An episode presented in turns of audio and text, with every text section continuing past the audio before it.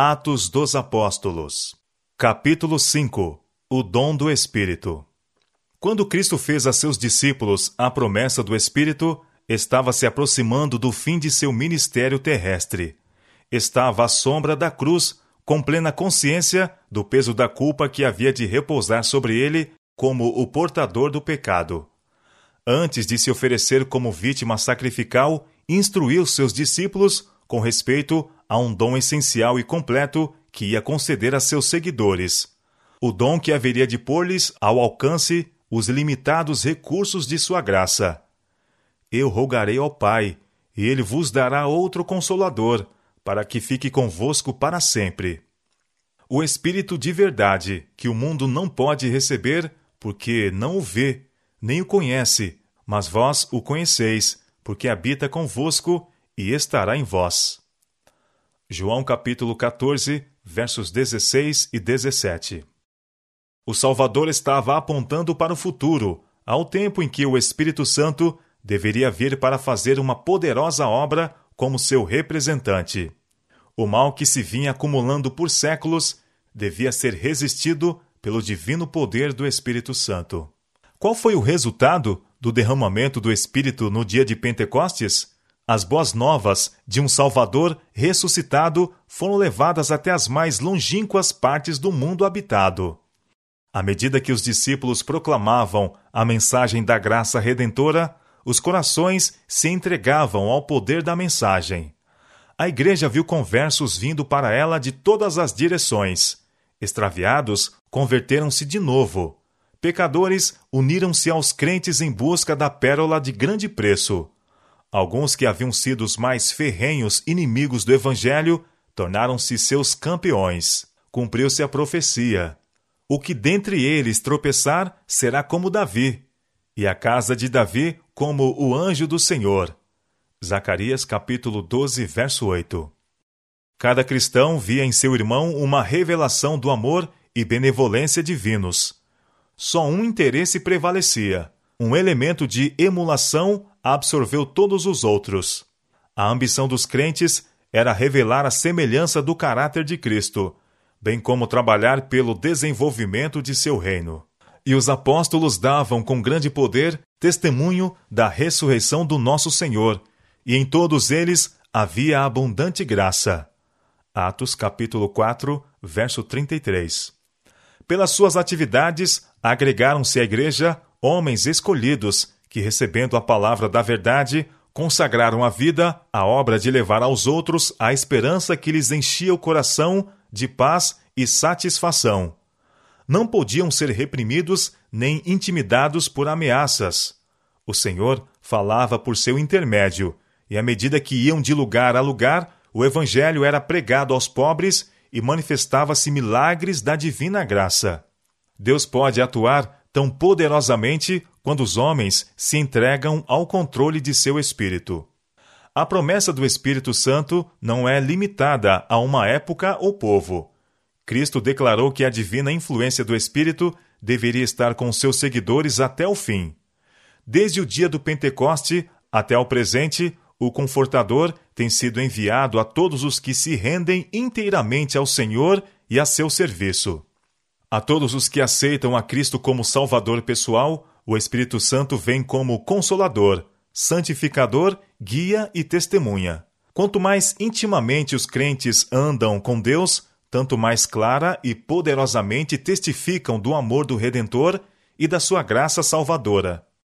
Os homens e mulheres que, através dos longos séculos de perseguição e prova, desfrutaram, em larga escala, a presença do Espírito em sua vida, permaneceram como sinais e maravilhas no mundo. Revelaram diante dos anjos e dos homens o transformador poder do amor que redime. Os que no Pentecostes foram dotados com o poder do alto não ficaram, por isso, livres de tentações e provas. Enquanto testemunhavam da verdade e da justiça, eram repetidamente assediados pelo inimigo de toda a verdade, o qual procurava roubar-lhes a experiência cristã. Eram compelidos a lutar com todas as faculdades dadas por Deus, a fim de alcançarem a estatura de homens e mulheres em Cristo Jesus. Diariamente oravam por novos suprimentos de graça, para que pudessem subir mais e mais na escala da perfeição. Sob a operação do Espírito Santo, mesmo os mais fracos, pelo exercitar fé em Deus, aprendiam a melhorar as faculdades conseguidas e a se tornarem santificados, refinados e enobrecidos. Tendo se submetido em humildade à modeladora influência do Espírito Santo, recebiam a plenitude da divindade e eram modelados à semelhança do divino. O tempo decorrido não operou mudança na promessa dada por Cristo ao partir, de que enviaria o Espírito Santo como seu representante. Não é por qualquer restrição da parte de Deus que as riquezas de sua graça deixam de fluir para a terra em favor dos homens. Se o cumprimento da promessa não é visto como poderia ser, é porque a promessa não é apreciada como deveria. Se todos estivessem dispostos, todos seriam cheios do Espírito. Onde quer que a necessidade do Espírito Santo seja um assunto de que pouco se pense, ali se verá sequidão espiritual, escuridão espiritual e espirituais declínio e morte. Quando assuntos de menor importância ocupam a atenção, é sinal de que está faltando o divino poder, necessário para o crescimento e prosperidade da Igreja, ainda que oferecido em infinita plenitude, o qual traz após si todas as demais bênçãos. Uma vez que é esse o meio pelo qual havemos de receber poder, por que não sentimos fome e sede pelo dom do Espírito? Por que não falamos sobre ele, não oramos por ele e não pregamos a seu respeito? O Senhor está mais disposto a dar o Espírito Santo àqueles que o servem do que os pais a dar boas dádivas a seus filhos. Cada obreiro deve fazer sua petição a Deus pelo batismo diário do Espírito Santo. Grupos de obreiros cristãos se devem reunir para suplicar auxílio especial, sabedoria celestial, para que saibam como planejar e executar sabiamente. Principalmente, devem eles orar para que Deus batize seus embaixadores escolhidos nos campos missionários, com uma rica medida do seu Espírito. A presença do Espírito com os obreiros de Deus dará à proclamação da verdade um poder que nem toda a honra ou glória do mundo dariam. O Espírito Santo habita no consagrado obreiro de Deus, onde quer que ele possa estar. As palavras dirigidas aos discípulos são-no também a nós. O Consolador é tanto nosso quanto deles.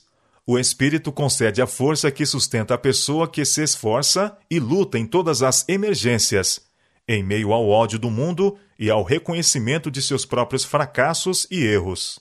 Em tristezas e aflições, quando as perspectivas se afiguram escuras e o futuro aterrador, e nos sentimos desamparados e sós, é tempo de o Espírito Santo, em resposta à oração da fé, conceder conforto ao coração. Manifestar êxtases espirituais sob as circunstâncias extraordinárias não é prova conclusiva de que uma pessoa é cristã. Santidade não é arrebatamento, é inteira entrega da vontade a Deus, é viver por toda a palavra que sai da boca de Deus, é fazer a vontade de nosso Pai Celestial, é confiar em Deus na provação, tanto nas trevas como na luz, é andar pela fé e não pela vista, é apoiar-se em Deus com indiscutível confiança, descansando em seu amor. Não é essencial que sejamos capazes de definir exatamente o que seja o Espírito Santo. Cristo nos diz que o Espírito é o Consolador, o Espírito de verdade, que procede do Pai. João capítulo quinze, verso vinte e seis. É declarado positivamente a respeito do Espírito Santo que, em sua obra de guiar os homens em toda a verdade, não falará de si mesmo. João capítulo dezesseis, verso treze. A natureza do Espírito Santo é um mistério. Os homens não a podem explicar, porque o Senhor não lhes revelou. Com fantasiosos pontos de vista, podem se reunir passagens da Escritura e dar-lhes um significado humano, mas a aceitação desses pontos de vista não fortalecerá a Igreja. Com relação a tais mistérios, demasiado profundos para o entendimento humano, o silêncio é ouro. A função do Espírito Santo é distintamente especificada nas palavras de Cristo. E quando ele vier, convencerá o mundo do pecado e da justiça e do juízo. João capítulo dezesseis, verso oito. É o Espírito Santo que convence do pecado. Se o pecador atender à vivificadora influência do Espírito, será levado ao arrependimento e despertado para a importância de obedecer aos reclamos divinos. Ao pecador arrependido, faminto e sedento de justiça, o Espírito Santo revela o Cordeiro de Deus que tira o pecado do mundo. Ele há de receber do que é meu e vou-lo há de anunciar, disse Cristo. João capítulo dezesseis, verso catorze. Esse vos ensinará todas as coisas e vos fará lembrar de tudo quanto vos tenho dito. João capítulo catorze, verso vinte e seis. O Espírito é dado como o agente de regeneração para tornar eficaz a salvação operada pela morte de nosso Redentor. O Espírito está constantemente buscando atrair a atenção das pessoas para a grande oferta feita na cruz do Calvário, a fim de desvendar ao mundo o amor de Deus e abrir as mentes convictas às preciosidades das as preciosidades das Escrituras.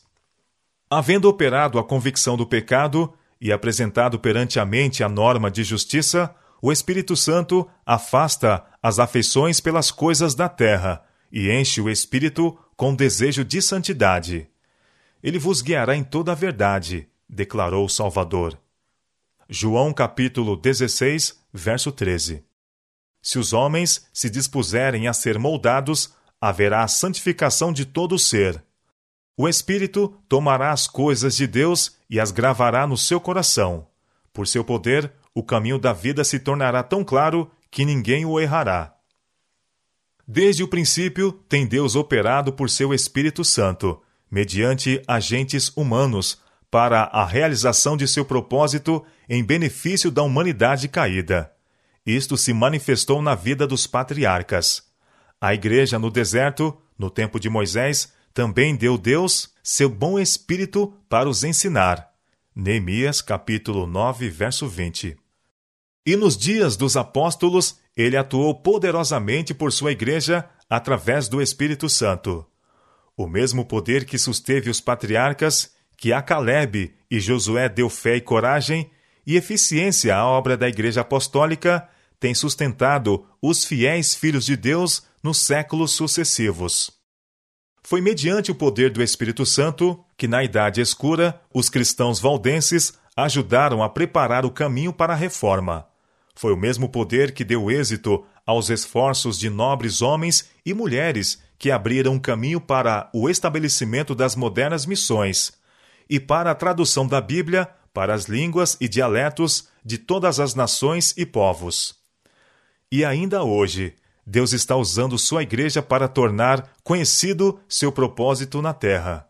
Hoje, os arautos da cruz vão de cidade em cidade, de lugar em lugar, preparando o caminho para o segundo advento de Cristo. A norma da lei de Deus está sendo exaltada.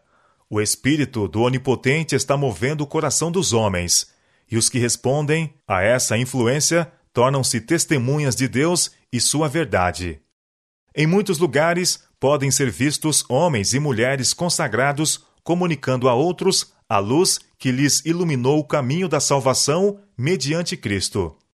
Enquanto deixam sua luz brilhar, como fizeram os que foram batizados com o Espírito no dia do Pentecostes, recebem mais e mais do poder do Espírito. Assim é a terra iluminada com a glória de Deus.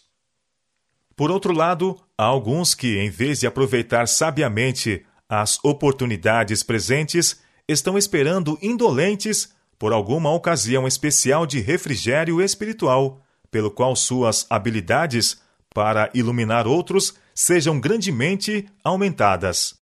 Esses negligenciam os deveres e privilégios do presente e deixam que sua luz se apague, enquanto esperam um tempo em que, sem nenhum esforço de sua parte, sejam feitos os recipientes de bênçãos especiais, pelas quais sejam transformados e tornados aptos para o serviço.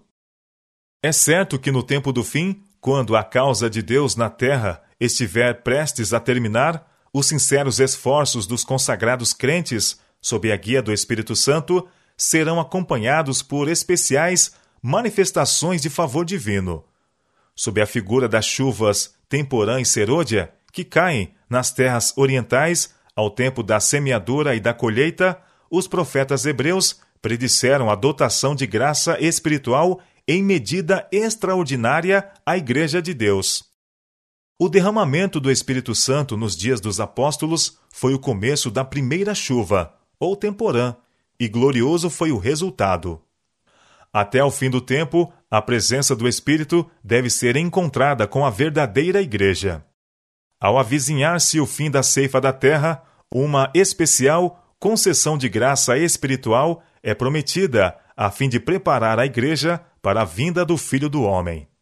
Esse derramamento do Espírito é comparado com a queda da chuva serôdia, e é por esse poder adicional que os cristãos devem fazer as suas petições ao Senhor da Seara no tempo da chuva serôdia. Em resposta, o Senhor, que fez os relâmpagos, lhes dará chuveiro de água. Zacarias capítulo dez, verso um. E ele fará descer a chuva, a temporã e a serôdia, no primeiro mês.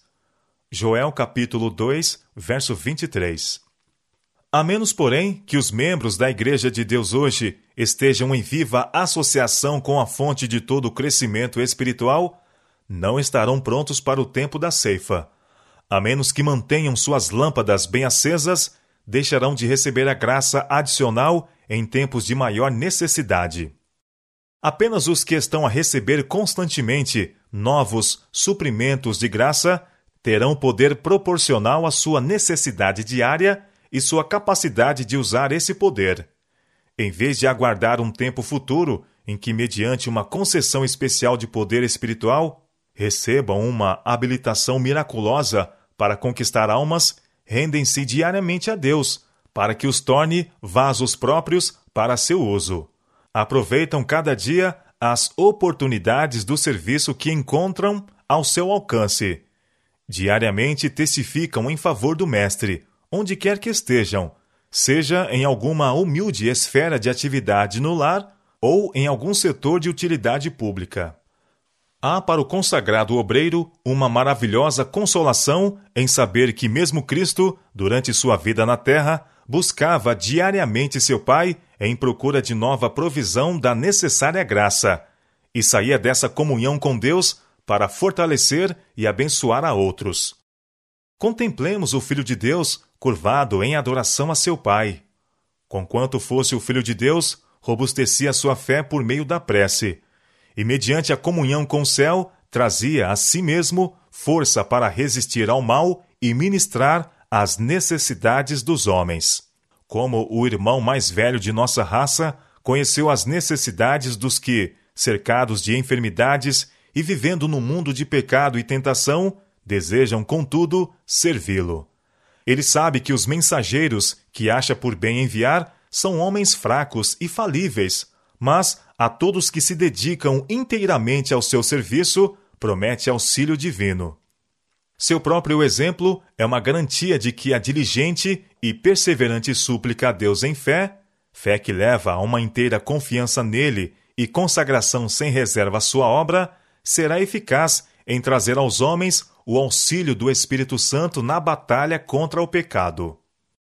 Todo obreiro que segue o exemplo de Cristo estará apto a receber e empregar o poder que Deus prometeu à sua Igreja para a maturação da seara da terra. Manhã após manhã, ao se ajoelharem os arautos do Evangelho perante o Senhor, renovando-lhe seus votos de consagração, Ele lhes concederá a presença de seu Espírito, com seu poder vivificante e santificador. Ao saírem para seus deveres diários, têm eles a certeza de que a invisível atuação do Espírito Santo os habilita a ser cooperadores de Deus.